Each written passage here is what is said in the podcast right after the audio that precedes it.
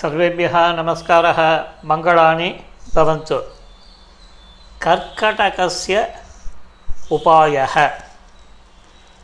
कस्मिंश्चित् वने कश्चन वटवृक्षः आसीत्।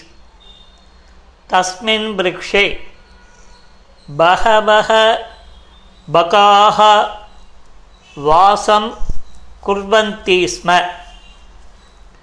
वृक्षस्य कोटरे एकः कृष्णसर्पः अपि वासं करोति स्म। एकदा कृष्णसर्पः एकस्य बकस्य शावकान् खादितवान्। तदा सः बकः अत्यन्तं दुःखितम् अभवत्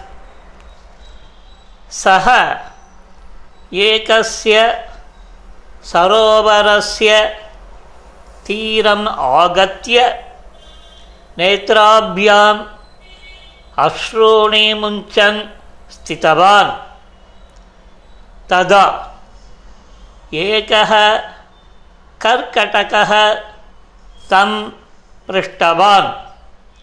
माम किमर्थं भवान् रोदनं करोति इति। तदा बकः उक्तवान्। कृष्णसर्पः मम शाबकान् खादितवान्।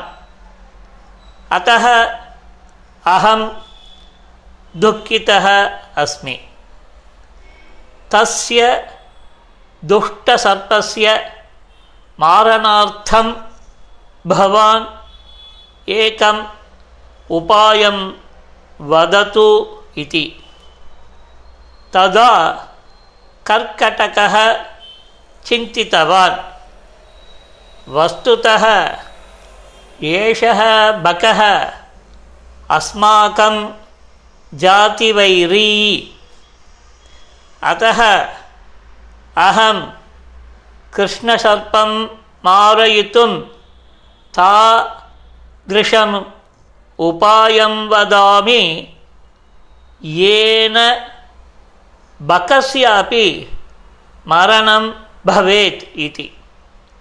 अनन्तरं सः उक्तवान्, माम भवान् एतस्य नकुलस्य बिलद्वारतः कृष्णसर्पस्य कोटरपर्यन्तम् अपि मत्स्यखण्डान् प्रक्षिपतु।